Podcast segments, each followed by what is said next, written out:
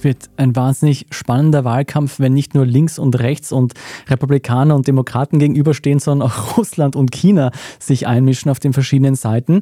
Wir haben jetzt über die geopolitische Komponente gesprochen und über die innenpolitischen Aspekte.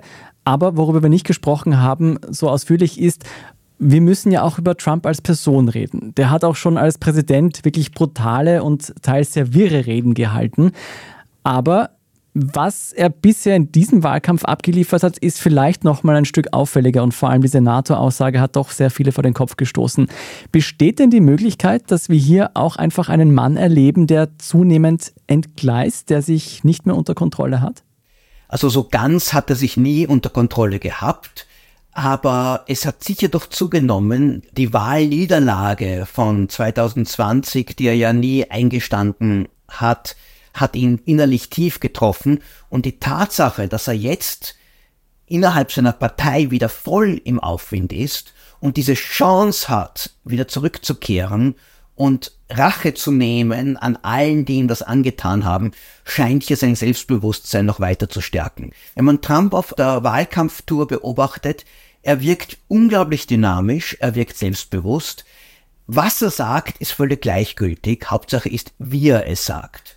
Und diese Dynamik und diese Stärke, die er hier ausstrahlt, die ist etwas, was ihm zumindest im republikanischen Vorwahlkampf sehr viel nützt, aber gleichzeitig ihm auch dazu verleitet, dass er sich überhaupt keine Gedanken mehr macht, ob er das, was er sagt, irgendwelchen Sinn ergibt. Und das führt dazu, dass ja eigentlich er und Biden möglicherweise gleich viele solche Fehler machen, falsche Aussagen machen, verwechseln, Sachen vergessen.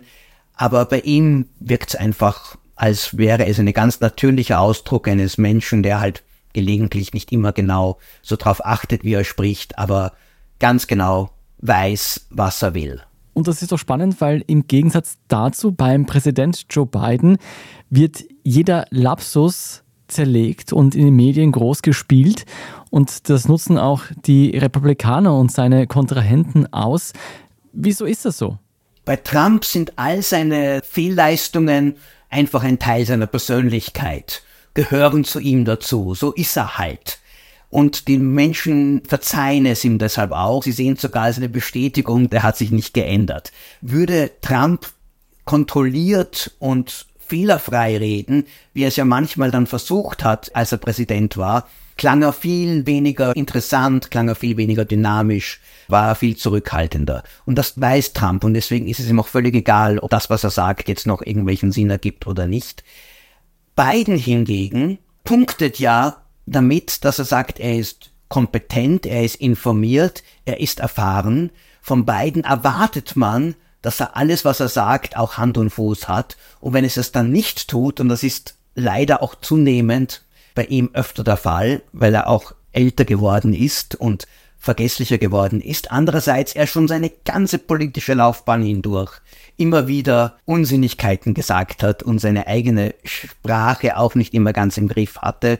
Bei beiden wird das viel mehr ihm vorgehalten und richtet für sein Image und auch für seine Popularität viel mehr Schaden an.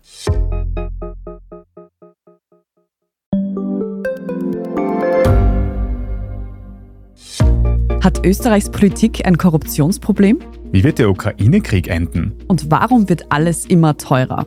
Ich bin Tobias Holub. Und ich bin Margit Ehrenhöfer. Wir stellen die brennenden Fragen unserer Zeit. Und die Standardredaktion liefert Antworten. Im Thema des Tages, Montag bis Freitag um 17 Uhr, überall, wo es Podcasts gibt.